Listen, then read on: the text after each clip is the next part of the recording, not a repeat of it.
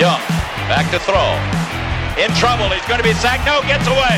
He runs, gets away again, goes to the 40, gets away again to the 35, cuts back at the 30, to the 20, the 50, the 10. He dives. Touchdown, 49ers. The 53 man roster is set and we're ready for the 2017 NFL season to kick off. This is the 49ers Web Zone No Huddle podcast, and this is Al Sacco here as usual, but we're without saying who's actually going to be gone for a couple weeks on vacation. But as promised, we have some amazing co hosts that are going to help us out in his absence, and the first of which is here with me right now, and his name is Taylor Price. Taylor, thanks for being on the show, buddy. Well, appreciate that. It's quite the intro. Amazing. I, I hope I can deliver on, on that promise. Oh, we have we have no doubt, dude. We have no doubt you can deliver. Um, as you do on your show every time, Taylor Price talk. And I wondered if you could tell the fans a little bit about that if they're actually not familiar with it at all, because you get some amazing guests. I mean, every time I go to listen to your show, and I, I love your show, you just it seems like you're just outdoing yourself. You have crazy guests on there. Um, tell the fans a little bit about your show and and where they can find it. Sure, of course. Yeah. So really the, the is an opportunity to, to speak openly, speak freely about the team, the on-field performance. Uh, it's a far outcry from what you saw from me when I was working for the actual 49er website. Now I can have more open-ended dialogue with reporters, players, people in media, national, local. And that's really been fun for me to really get their insights on the team and then also follow up on my experiences. It's one thing where, yes, on the press side, we, we have a different point of view, but as an insider, as a team employee, you're right there, front and center for all the major happenings. The, the, the, the people you see on TV from day to day, you see how they are when the cameras aren't around. You get a different sense of what it really goes into making this uh, these NFL games happen. So I have a, a deep respect for uh, getting a chance to talk to people and, and air those conversations. And so you can listen to the Taylor Price Talk podcast on iTunes. It's also on vsporto.com, and I tweet about it regularly regularly on my Twitter account at Taylor Price. So open-ended conversations, just really honest, uh, hard opinions about the team, and it's been fun for me because, like I said, a lot different from what I was doing uh, the last nine years. And I think uh, you and I are about to have a pretty honest conversation because one of the things I wanted to bring up was a guest that we both had on recently was Gary Plummer, who was so honest and, and so forthright um, in his interview with us. And he talked about a lot of similar things on both of our shows. And one of which was the fact that from what he heard, was that Jed York wasn't the one who pulled the trigger on um, Kyle Shanahan, that his mother, Denise DeBartolo York, actually was the person. And he was really critical of Jed in a lot of ways. Um, he talked about nepotism. He talked about his ego. He talked about that, you know, if something goes wrong, he's the first person to point fingers. But when things go right, he's the first person to want credit. And Jed's gotten so much credit, Taylor, for the hires of Shanahan and Lynch. And, and a lot of people are like, oh, okay, you know, he's learned his lesson but maybe he hasn't. And you worked for the 49ers for a long time and he was essentially your boss. So, you know, I don't want to put you on the spot. I don't want you to say anything you're uncomfortable with, but honestly, in in being around Jed York and working for the 49ers, do you do you think he's a guy that's learning from his mistakes or is it kind of like Gary said, is he just did he just kind of shut his eyes and swing and, and hit a pitch here and, and, and his mother helped him out with it? Well, there's there's a lot to unpack there. I I would say first, it's early. It's been cyclical with him making rash decisions, maybe trying to overcompensate or or get a different personality from the, last person you had. And I want to fix this so fast and, and try to make it right. And that hasn't done the 49ers very well. Now, the fact that they went with the John Lynch route, you have an elder statesman, a guy who's just well respected in league circles. Every time he's out there in front of the media, uh, you're eating it up because it's John Lynch. He's polished on the microphone, whether he's in front of a press conference or he's in the broadcasting booth he looks really comfortable. As Jed is, not so much. But Jed has done a good job of falling back, getting out of the spotlight, and letting John Lynch do his thing. Now, we got to let this thing play out before we start really championing if Jed York is right his wrongs. But honestly, the fact that they were able to get two people in at the same time and not try to put band-aids on the situation, Baalke had a lot of power. He was he was in the inner circle. When you talk about the, the people that really ran the 49ers, it was Jed York, Al Guido, it's Paraag Marathe, and it was, it was Trent They had their fingerprints on every aspect of the organization. And to uproot somebody from that, that inner circle, that clique, if you will, um, that was a major decision. That was a turning point for Jed York to really say, uh, I'm not happy with what's happening, and I gotta I gotta rock the boat. I gotta shake up my power group. Al does a great job on the business side. The money is flowing. They have really changed the business model for NFL teams, and that comes a lot from Jerry Jones and that Dallas influence. They're not just about football; they're about business. They're about the community, selling tickets, selling uh, suites, getting people in their stadium, getting people in their museum. All these things on the business side. Jed York has done a great job of that. Now on the football side, and Gary alluded to this, his actions haven't shown his value of winning. He moved the team to Santa Clara. Uh, they're chasing dollars. They want to become the biggest thing out there in the South Bay. That's happened, but to what degree of issues have you caused uh, removing the, the team from San Francisco? So those are things that Jed York ultimately has to live with, and that he has to change the perception of his legacy. Right now, Jed York's legacy, if he was to never be involved with the 49ers or be involved in professional football, it was a guy who was quick on the trigger, he detonated it over and over again. He was throwing cash out, trying to get this thing right, and he never let the thing build out with a great mm-hmm. process when he had it in place with Jim Harbaugh. So Jed York, he's made his missteps, but I think so far what you've seen is that he was willing to get rid of one of his closest people in the organization and, and try to right the wrongs. And so far, it's been positive, but let it play out for over the course of the season. I, I think that's probably a, a realistic approach to evaluate Jed York's turning the page. But that's the thing too. We we saw how quickly it went south with Harbaugh, and I know Harbaugh has you know a, a very strong personality, but Kyle Shanahan set in his ways too. So I, I think we really do have to, to wait and see a couple years. You know, if if things aren't turned around in two years, is is are we going to start seeing finger pointing again?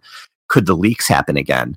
Um, because mm, since John yeah, Lynch is come totally in, fair you know those those leaks have really stopped since since Lynch came in. But it, it's a really good point you made where we have to wait and see how how this goes because his his past doesn't say that that he's he's going to be you know cautious with this. He's yeah. he's really gonna so have to see how it plays out. But yeah. in, in terms of in terms of working for him, I mean, was it a good organization to work for? Did you did you enjoy your time there? Um, you know, especially when things were going south, was there stress? Was there pressure, or was it a good organization to work with the whole time? You know, I, I wouldn't really say it was a, it was a bad situation. I'm very fortunate and thankful for the opportunity and grew up as a fan of the team and get a chance to really be a, a spokesman in a sense. A, if you want to call it the digital content spokesman, like I enjoyed that role and I relished that role. But Jed was always fair, and, and there's certain people, and when you you move in a company or organization, there's certain people that are cold, that are they're not friendly, they're not nice to you, they're not you know open in dialogue. And I wouldn't say Jed was like that. I would say mm-hmm. Jed was, created a culture where he was, you know, uh, comedic behind the scenes. He would make jokes. He would be friendly with. He would engage with you. He would sit down and have a meal with you. Uh, he wasn't like that where he was better than the, the, you know the young people on the on the team, like the young staffers. So uh, I have nothing but good things to say about Jed from just that, that cultural perspective. But um, my question to him, or, or how I view it now, is he wants to be liked. He wants to be appreciated. Uh, a lot of things, it, it, hurts if you're in front of a halftime ceremony uh, for a player getting inducted in the Ring of Honor and, and you get on the camera and people are booing you in your own stadium. That doesn't right. feel well. So I, I know Jed York sorely wants to be appreciated and recognized like his uncle was. And the only way for that to happen was for John Lynch, Kyle Shanahan to really get this thing going. He had it with Jim Harbaugh, and for whatever reason, maybe he was younger. Uh, he didn't he didn't really recognize what he a good thing's going. I mean, if if anything, you just pay the guy to stay here and make it work. Uh, you look at what Michigan's doing right now, how much fun they're having as a football team, as Michigan football is back on the map.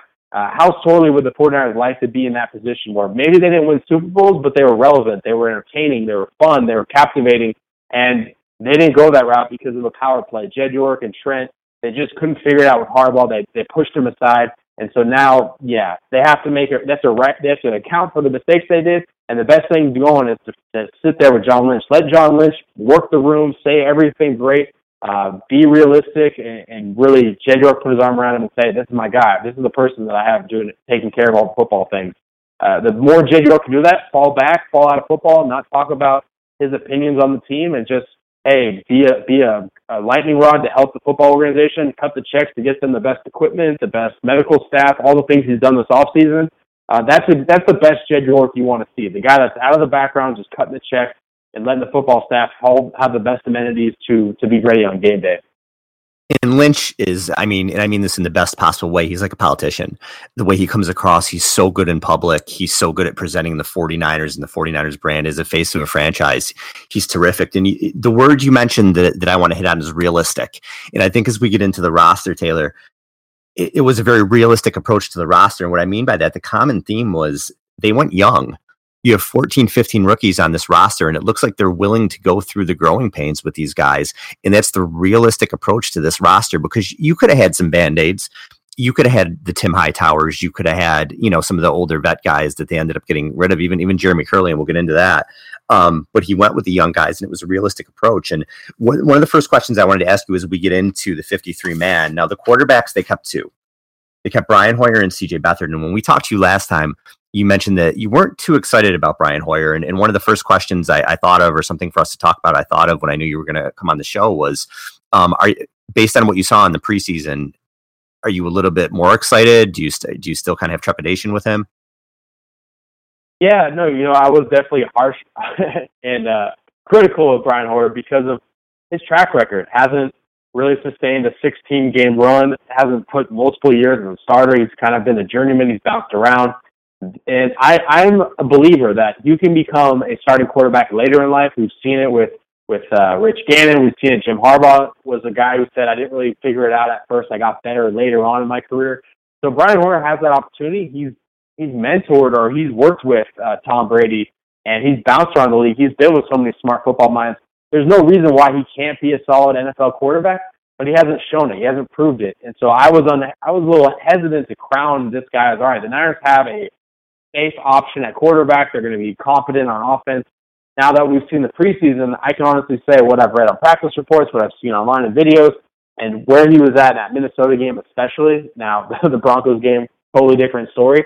Um, it gives me some confidence that this guy is capable and, and confident. He can go out and, as long as he stays healthy, can be a, a realistic game manager, potentially hit some strikes down the field, and be a, a good option at quarterback for this team my my biggest hesitancy on on really saying if he's the the one for this team is uh, we haven't seen him do it for long periods of time, and he's one hit away, one missed block away from your seeing C.J. Beathard uh, take over the reins potentially. So um, Brian Hoyer had a better preseason training camp than I anticipated, but I think we're going to have to talk about it in October, November, December when it's cold weather, when uh, you're you're beat up, when your offensive line there's injuries on the offense. Um, he's going to need a lot of help to to really make this thing work, but I'm I'm optimistic. Let's say that that he can start this season and not be uh, a turnover machine, not be somebody that's really going to be a detriment on Kyle Shanahan's scheme. Now it's Kyle Shanahan's job now to really scheme it up and and help Brian Hoyer.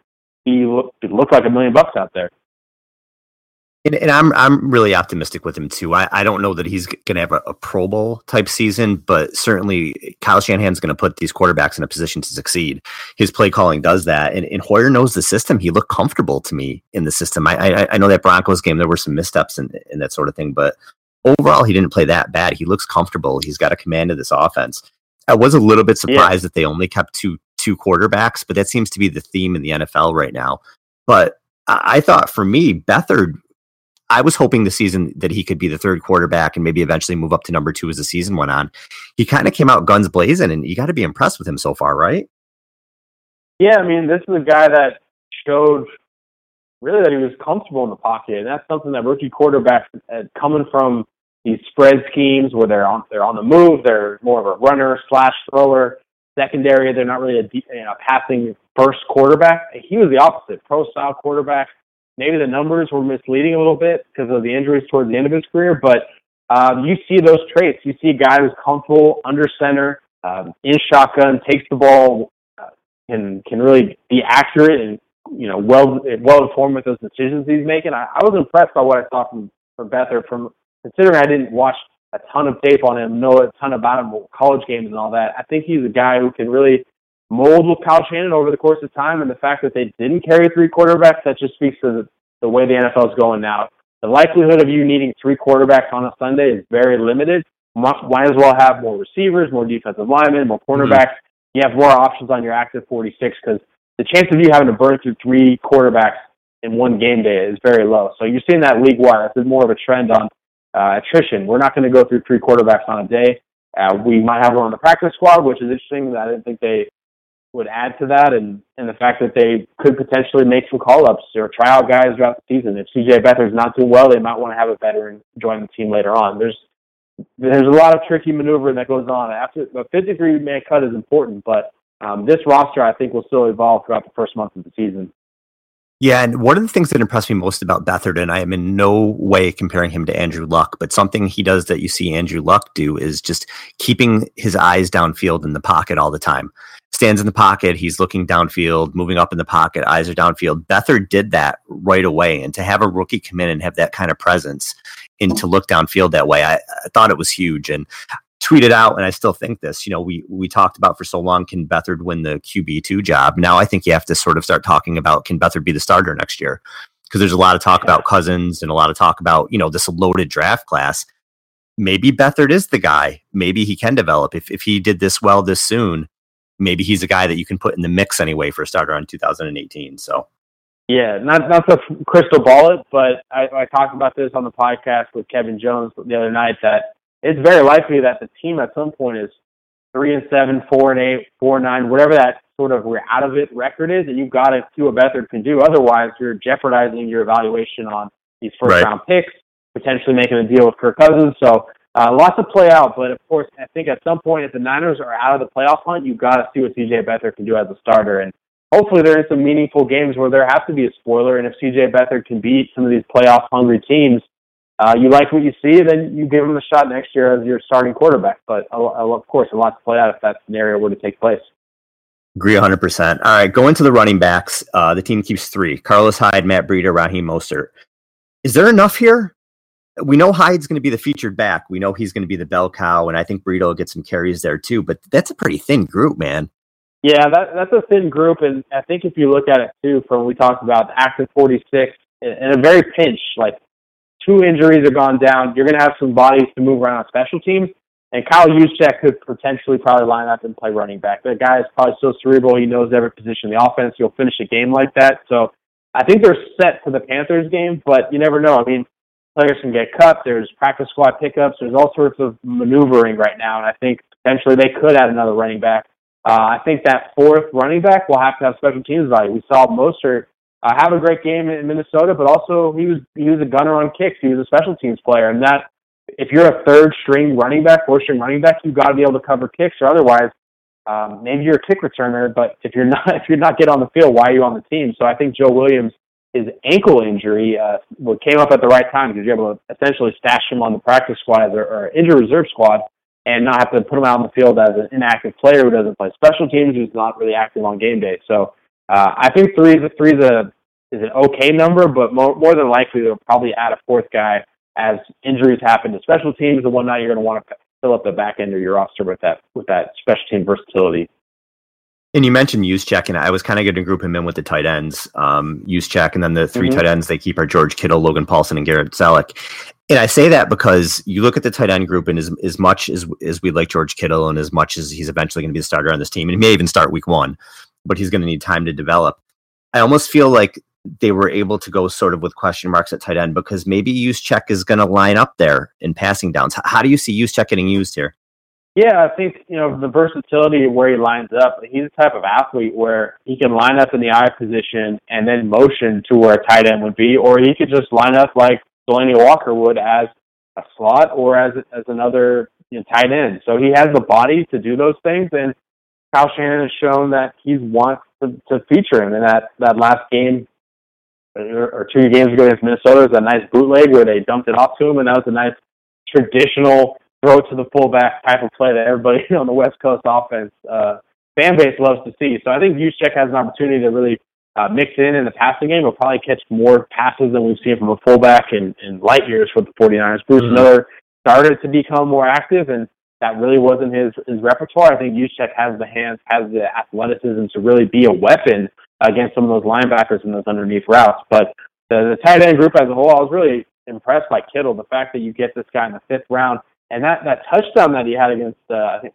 Denver uh, really spoke to just some like major playmaking ability. And you look at who made the team, who didn't make the team. You got to make plays, whether it's in practice or in games. Uh, you have to stand out and do something that really gets attention. And, and Kittle did that throughout camp, whether it was great catches, preseason games, going out and translating that onto the game day field, getting touchdowns. Um, I think he's going to be a pleasant surprise as a starting tight end this year. The other part too is I feel bad for Garrett Celek because he was so close with Vance McDonald, so close with Blake Bell. They were like the mm. ultimate mm. bromance, and uh, they had to split that that band up. But the NFL is a fraternity. These guys will probably keep in touch. So Garrett Celek making the roster. He's probably I think one of the last five or six guys from the Super Bowl team. Uh, he's missing all his buddies now. He's got to make new friends. He's essentially the uh, the OG in the room. And he was the forgotten man too. He got no credit this offseason. Nobody thought he was making the team. And he stuck around and he came in and he is a good player. You know, he's not dynamic, but he's definitely a solid player. Um, it, the thing with Kittle when his last two years of college, junior and senior year, he had less than 70 targets. So here's a guy getting targeted, you know, in the 30s every season, just a few times a game, essentially. And for the Niners to to really see what he could offer and just to project him and see what he could be, because he looks like he's going to be, you know, a 40, 50 catch type tight end. So a lot of credit to their scouting department who found him because he he really could be a gem in the fifth round. Um, yeah, the, and, the tight end position now is more wide receiver than inline blocker. So the fact that they get a guy who potentially do both, I couldn't sit here and tell you that George Kittle is an excellent run blocker just yet, but if he can hit, master both skills, then you definitely have something. Now the receiver group, you got Pierre Garcon, Marquise Goodwin, Aldrick Robinson. Trent Taylor, uh, Victor Bolden, and Kendrick Bourne. Now, this group has 663 career receptions, and Pierre Garcon has 564 of them.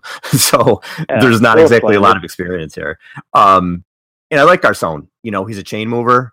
He, he's a he's a very good receiver. He's a vet. I like Marquise Goodwin to have that breakout year. Um, I definitely think that's that's a realistic expectation for him. He's looked great, but he's got 49 catches in his career. Aldrick Robinson, yeah. you know, again, a, a vet guy. He worked with Shanahan really well, 50 career catches. And then he got three rookies. So again, they're an injury here from from kind of being in trouble at receiver. W- what are your thoughts on this group? Yeah, that, that's a good point. And you think that Kerley would just be kept around for the sake of, like, you know, professional starts, experience. The guy just knows what it takes to, to be successful on game day. They went really unproven with this group, and so you're right. One injury to to Goodwin, who hasn't had a, a track record of 16 games. He's had some nicks and bruises. He's a pretty slight build for a number two receiver. And Garcon is up there in age. So you're right. If there's something goes down with those two, you're really relying on Trent Taylor and Bourne and Bolden Jr. to be your next level wide receivers. And yes, they did great in the preseason, but let's be real, they're backups that they're going against. So they're getting down the field and catch touchdowns against backups. So they need to prove it on game day. And I, I have a, a strong feeling if they made this team, they earned it. It wasn't like an evaluation thing, like a projection. These guys were were getting touchdowns in practice. They were earning it every day, and that's why it translated and they made made it on the roster. There's no spots like this just given out for projections. These are guys that are definitely uh, capable in the eyes of Kyle Shanahan. And Kyle Shanahan has shown us that he is a pretty good evaluator of talent of offensive players. So um, I'm encouraged by these young guys making the team. The other part too is speed is a big weapon uh, as wide receivers, and Bolden and, and Bourne can definitely fly. So uh, I'd like to see these guys get on the field and be active on game day, but um, for now, Garcon and, and uh, Goodwin are going to be the, the, the bread and butter of this offense. I was shocked that they caught Kerley, and I had seen the rumblings that it, it could happen from some very you know knowledgeable people people that i i trust what they say. And i was like they're not going to cut him they're just they're not there's not enough behind him and, and, and they did. So you could just they're just all in on the youth movement. I mean i mean there's no other way to put it. Um all right offensive line. And you're going to have to make me feel better about this because because i don't feel good. Tackles i like. Joe staley and trent brown good players. You got theus and gilliam to back up. We'll see. Hopefully brown and staley can stay on the field. Center daniel kilgore who i actually think is underrated I like Kilgore. Um, Erik Magnuson is the backup center, but the guards are where I'm pretty concerned. You got Zane Beadles, Brandon Fusco. Uh, they make the trade for Laken Tomlinson, who you think is going to take a few weeks to get acclimated. Obviously, the weak link here is the guard play, and you saw that in the running game with the first team in the preseason. Carlos Hyde really couldn't find much daylight. Um, he, I think he only averaged a little bit over two yards to carry in the preseason. It was pretty ugly. So, is this going to carry into the season, or can Kyle Shanahan scheme around this? Yeah, that's that's a great question, and so much of what Kyle Shanahan wants to do off, on offense is really centered on this running attack. If they're not able to to run against a seven eight man box and they're getting they're getting looks like that, they're not going to be able to get that play action passing game to where they want it to be. So they have to figure it out up front. And there's no secret about that. And the fact that they made the trade for Tomlinson, that was really encouraging. This guy has first round pedigree. He's got size at 312, 6'3", 6'3", 212 pounds. So he's a, a big guy that can move his feet. They just need to uh, get him in the scheme, get him in that playbook. And new players all the time when they're signed this close to uh, the regular season, they're they're living at the facility. So I have no doubt mm-hmm. that the coaching staff and Tomlinson are, are working overnight to to get him up to speed because they're going to need him on the field this year. He started in this league at that first round pedigree. Um, they're going to need him in the mix there for sure. But if he's unable to play against the Panthers, if he's a, if he's active, he's a backup. Uh, you know, Beadles and and Fusco, those guys, they played. They're they're capable starters. I wouldn't say they're up upper echelon or high level starters, but uh, I think you're going to have to hope Tomlinson can get in that first round, first uh, first team mix, I should say, pretty soon because uh, you know I'm not too encouraged by the guard play they have currently. Yeah, yeah, and, it, and it, with those three, it's it's tough. And again, hopefully Josh Garnett can can get himself back next year and, and get back on the field and, and be a factor moving forward. Um, all right, I am bullish on this front seven. I love the front seven. I think it's going to surprise some people this year. Um, you have defensive tackle DeForest Buckner, Earl Mitchell, uh, DJ Jones, Tank Herring, um, defensive ends Arik Armstead, Solomon Thomas, Elvis Dumervil, Aaron Lynch, Pita Taumoepenu, and then Xavier Cooper, who I know nothing about, um, who they who they signed to replace Ronald Blair, who went on an injured reserve. Now, I think the front seven is starting with that defensive line. Um, I don't know that they're going to have like a 10 sack guy, but I think you could see maybe three or four guys with six, seven, eight sacks. I think it's going to be a balanced pass rush. I think it's going to be a lot better at stuffing the run. And, in that front four, I think will be the, the difference for them in some games to get some wins that maybe you think this team's not going to get because they do play so well in the trenches on defense. Yeah, no, that's definitely fair, and I have to have to call you out on it because you casually worked in an impressive Pita Taumoepenu name drop in there. So yeah, and hey, the only reason that's that's impressive. I had him on the show, and that's the only reason because oh. I literally sat and practiced his name for a week because I'm like, I don't want to have this guy on the show and butcher his name. So I had it like phonetically spelled out, and like, yeah, I'm just I'm on the ball with that one. Yeah, this is okay. So this when you talk about the defensive line, it brings me back to draft day for the last three years and thinking about all the players you read about, all the mock draft, all the hype, and then you're like, uh, Arik Armstead, okay, okay, cool, like we like that. Uh, DeForest Buckner, okay, another Oregon defensive lineman. All these people out there were going with the same guy, same body type, same school. And then this year, Solomon Thomas, another defensive lineman. Like at the time, you're stifled. You're little like, let's get some diversity. We need a wide receiver. We need cornerback. We need quarterback. Um, well, now you have three elite on paper first round talents on the defensive line. So to see these guys line up together on the field at the same time, that is what uh, the vision was. That's why they made these picks. So um, you have potential there with Reuben Foster and Bowman. You have some really high level players, and that could be a strength of this team. And um, we've talked about it on the podcast where the offense they're going to have some growing pains. The defense they're going to be entertaining. They're young. They're mm-hmm. feisty. They're they're a group with a lot of upside and much more than the, the offensive side of the ball right now. But I look at this defensive line, and I'm hearing Joe Staley out there talking about Solomon Thomas is, you know, a, really impressive player, a guy who can really make it a great career for himself. I want to see that on the regular uh, regular season. I want to see that on the field where Solomon Thomas is uh, getting on there with the first team defense and getting sacked, making tackles for loss repeatedly. So far, we saw him inch his way up there with the first group later in the preseason. Uh, I think now is the time for Solomon Thomas to assert himself. We know DeForest Buckner we can do. Arik Armstead is a little bit of a wild card because of the injuries. Uh, but this front seven really has a chance to be great with that defensive line. Those three first round picks, they can get on the field together. That's the type of stuff that can make this defense really remarkable this year. Yeah, and the guys behind them, uh, the rest of that front seven, and you mentioned a couple of them, the linebackers, you're going to have NaVorro Bowman, Reuben Foster, and Eli Harold starting with Dekoda Watson and Brock Coyle uh, backing up and, and big on special teams, those two, and then Ray Ray Armstrong as well. And this is a good group too. Obviously, we've got to see if Bowman is back or at least 85% back, which would be, you know, fine because he was so great to begin with. Reuben Foster looks like a star. He might be the best player on their defense already. And that's, uh, I mean, I really think he could be that good. And then there's Eli Harold, who was a bit of a surprise to me. Um, I didn't think much of him when the offseason started, and, and here he is starting. Now, we know what we're going to get with Foster and Bowman probably. Do, do you think Harold's somebody who's going to be able to hold on to that starting position and have a future here, or is he just sort of a placeholder for right now?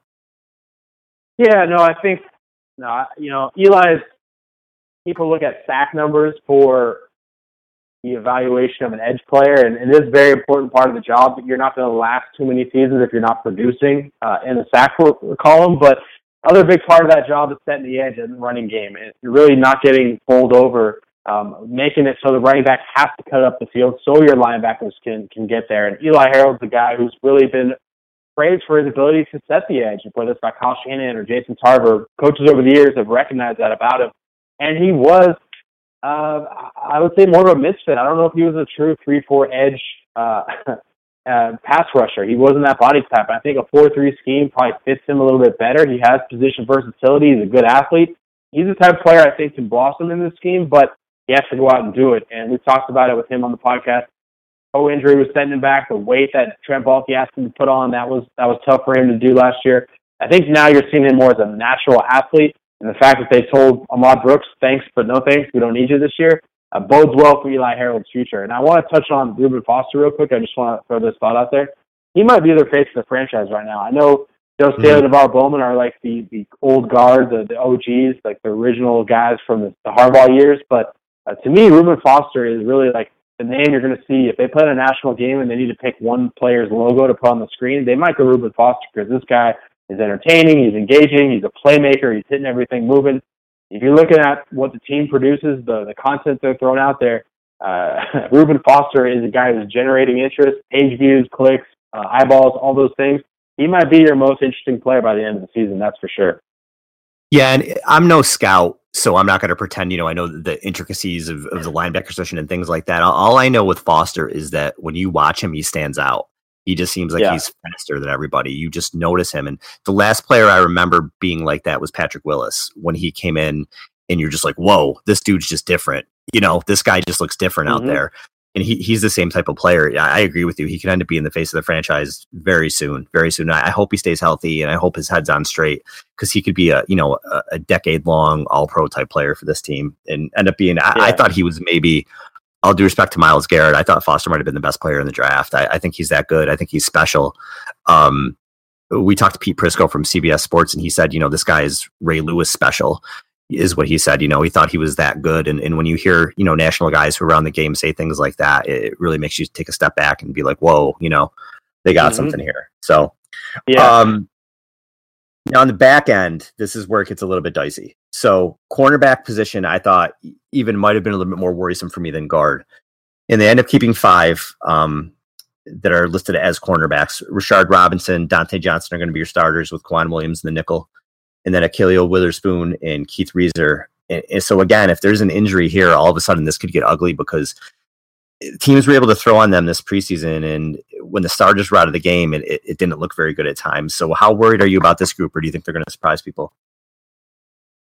Yeah, you know, I, I would say it's probably a cause for concern, and I love R- Rashard Robinson's tenacity. I love his confidence. I love the swagger that he brings to the group. He just he's just a guy who's confident when he's out there playing, and he's got the physical skills to match the the the smack talk. So I, I like his upside, but I also have to guard against the fact that he is now their their top dog in that room. They don't have Tramaine Brock, so that's a different level when you are when you physically know you're in the in the meeting of quarterbacks that you are the strongest, uh, fastest, you are the best player in the group. You got to carry yourself. You got to hold the group up to a higher standard. So the fact that they don't really have veteran leadership uh, is a concern for me. So I hope K'Waun Williams is that type of guy who can be vocal, that can keep Rashard Robinson honest and, and, and motivated and hungry throughout the year because he's got the physical tools. Uh, Witherspoon's got the physical tools. Dontae Johnson's got the physical tools um, they need to kind of build from within and really show it on field because the,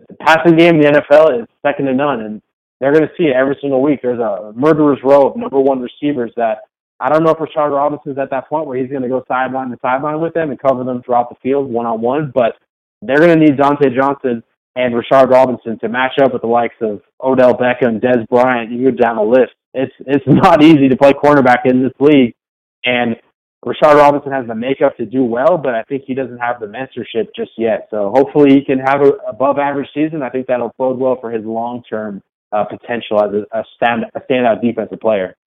And you mentioned two really important things there when talking about Robinson upside and number one receivers. And the reason I think that is because he does have that upside, but he's not there yet. Is the upside there? Can he be a number one corner? I, I, yeah, he's got that kind of talent, but everybody's kind of saying, oh, yeah, you know, he's the top guy. When he gets against some of these number one receivers, he's going to have some rough days. And that's not anything against him. That's just the nature of learning your position. That's just the nature of being a young player in the NFL. When he plays against, like you said, the Dez Bryants or the OBJs or whoever it is, um, even Larry Fitzgerald, like an older, you know, crafty veteran, they're, they're going to probably make him look bad sometimes. He's, he's going to make his plays too but it's going to be up and down with him. And, and you have to hope that he gets enough on the other side from from Johnson or whoever's lining up there that it balances him out a little bit. Because there's going to be games where you probably look up and you're like, oh man, they're picking on Robinson just because he's not there yet. He may get there, but there's yeah. going to be growing pains there for sure. Um, now they are hoping that the safety group can make up for a little bit at the corners. And I really like the safety group. You're going to have Jimmy Ward, Eric Reid, who just looks like a natural fit in this defense. Jaquiski Tartt, who also played a lot better than I expected this preseason. Lorenzo Jerome, whose upside I love, and Adrian Colbert, um, who also has has a lot of upside. Now, my issue here, Taylor, is Jimmy Ward because he was brought, you know, said to be he's going to be the back end, he's going to be the free safety, um, he's going to be playing center field, which is such an important position in this defense. And he hurts his hamstring at the end of July, and he's still not on the field. At what yeah. point can we just not count on Jimmy Ward? Yeah, yeah, it's a very fair point. I think too, we love training camp, we love preseason games, but if, he, if it's all said and done, he shows up week one, he's healthy, he plays, and the injury was never an issue. We tend to we tend to, I guess, romanticize the thought of training camp. We have Le'Veon Bell just basically showing up for for Pittsburgh, and he's gonna be good yeah, to go. So, yeah. uh, the hardcore football purists in us, we want to see you earn it on the training camp field. We want to see you suit up for a preseason game if he's good to go week one, it's kind of a moot point. But you're right. Uh, the injury issues with him with his foot, or uh, I think it was like a bicep or upper body issue, injury last year. Um, I'm getting my DB injuries mixed up. But Jimmy Ward hasn't really been a 16 game guy uh, through and through his career, and especially with the new scheme. I do have questions. Does he have the range? Does he have the uh, I'd say like the, the vertical ability to get up and defend some of those high point passes. Like Earl Thomas is a freak of nature. He can get up and, and knock the ball down at the high point. He can also come up and hit you like Kam Chancellor. I know Jimmy Ward likes to hit. He's not he's not soft in that department. I worry about that covering the back end of the defense, the high the high point balls that you're going to get to tight end, to Kelvin Benjamin, people that we were seeing last year that he was having a hard time defending. That to me is where Jimmy Ward's going to show me uh, he's ready to be that that enforcer slash secondary center fielder for this defense. Uh, I hope he's healthy. I hope he's able to play. But otherwise, Jaquiski Tartt is a hell of an athlete. If he can get it all mm-hmm. together and really uh, take it seriously, get coached up, and and he's got the physical tools. It's just a matter of him taking that next step. And uh, I think Eric Reid, you're right, is very well positioned for this new role. Now you need to get that athlete on the back end to complement him to cover some of those tight ends, cover the back end of the field, and really you know, teams are going to attack the Niners deep. That, that free safety needs to be able to break up balls down the field at the high point. I can see Reid even getting a contract extension midseason. I think he's going to look that good in this defense. He just seems like this is a natural fit now.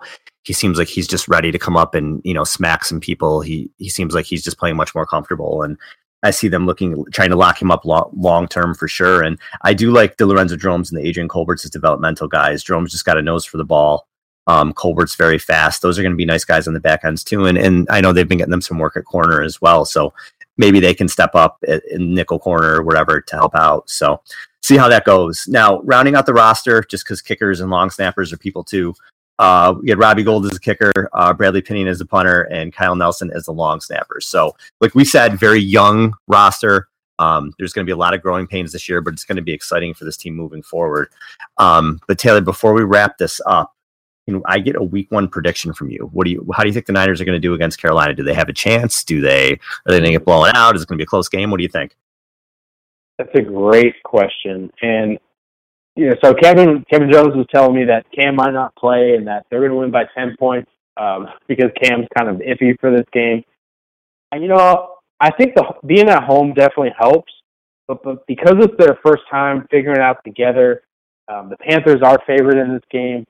I have a hard time saying that the Niners are going to win. I want to be wrong. Believe me, I would much rather talk about a, a win on a podcast versus a loss. Like that's just a, a much more exciting uh, content piece to have. But I, I just don't see them there just yet. Um, the Panthers are a team that was two years removed from a Super Bowl. They have that core of that defense. They have more weapons. for Cam Newton now than they've ever had. So I think the Panthers on the road, Christian McCaffrey potentially could have a really big day, and that that, that might be a real bummer for Niner fans, for Bay Area football fans in general. Um, I think the Niners will probably, I think they'll probably get around 20, 24 points, and I think the Panthers will probably just uh, have too much too much big play potential in the running game and all those things. The Niners really need to prove that they can stop the run. Last year was a historical, just awful rush defense. Yeah, it was atrocious. Um, yeah. So I think that if they can they can stop the run, they have a chance. But if they don't, it's gonna be a long day. So I would say the probably Panthers win by a touchdown. Let's say maybe 31-24, something like that.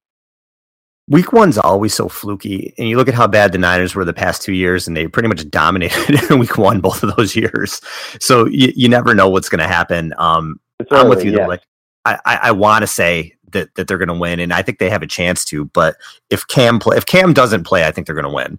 Um, mm-hmm. If he does, yeah, I, I agree with you. It's it's really tough. Um, I think it'll be a close game but with so many new faces, with so many young players, it, it could be tough for them to get it together. It could take a little while, and there may be some gut wrenching losses here in, in the beginning of the season because I don't think this team is going to get killed by any stretch of the imagination. But could be tough to keep up under some under some situations. So have to wait and see yeah. how it goes. Have to wait and see. I mean, the Niners are the biggest biggest sports brand in the Bay Area. We know we love the Warriors. The Giants have fallen off this year, but when Sundays come around, the Niners are playing uh, the fact that they're going to be watchable again, they're going to have players on both sides of the field where you're going to be looking at like where's 28, where's uh, where's where's 94, where's 56. Mm-hmm. Um, there's going to be some some young players that you're really excited to see how they perform. Now, I did mention a lot on the offensive side of the ball, but hopefully Kyle Shanahan, let's see how that new head coach can scheme it up and get these guys in a in a great position to succeed. Uh, I think a lot of people are going to be talking about the team whether they go four and 12, 6 and 10, mm-hmm. 8 and 8, best case scenario, I think the Niners are probably going to captivate a lot more positive attention in the Bay Area this year, just from the fact that they're not dysfunctional as much in the front office. They're not leaking stories. They're not firing coaches. They have this thing with a long term vision. So people are going to be a lot more accepting of good results, but losses, but good outcomes where teams trying hard. They're, they're looking capable and confident on the, on the field, but maybe they just didn't get done because they don't have the talent just yet and you look at some of the we mentioned they may only win four or five games and you look at some of the the recent seasons when the niners didn't have good records how awful they were to watch in the mike nolan years and with singletary and even with Tomsula and, and um, last year with chip kelly just awful to watch. This year they could be one of the more exciting five win teams in recent memory. You know they really they really could be. So um, it's at least going to be stepping in the right direction i think. So you know, we'll have to see how it all plays out, but definitely, definitely good things ahead, I would think. So, Taylor, I cannot thank you enough for jumping on here and, and co-hosting with us. Zane better hurry back. You did a good job. That was really good. I appreciate it. Yeah, no, I'll keep the seat warm, but you know, you guys do a great job and always look forward to seeing what the web zone creates. You guys are all over it. All things Niners, it's, it's fun to see uh, how you guys have your hands on the pulse. That there's just so much content, so much created about this organization, and people really love uh, you guys what you guys are doing. So props to you for for doing a great podcast. That means a lot, man. I really, really appreciate it. So, and we can't do it without the fans listening. So, thank you to all of you for tuning in. Uh, for Taylor Price, I'm Al Sacco. Thank you very much.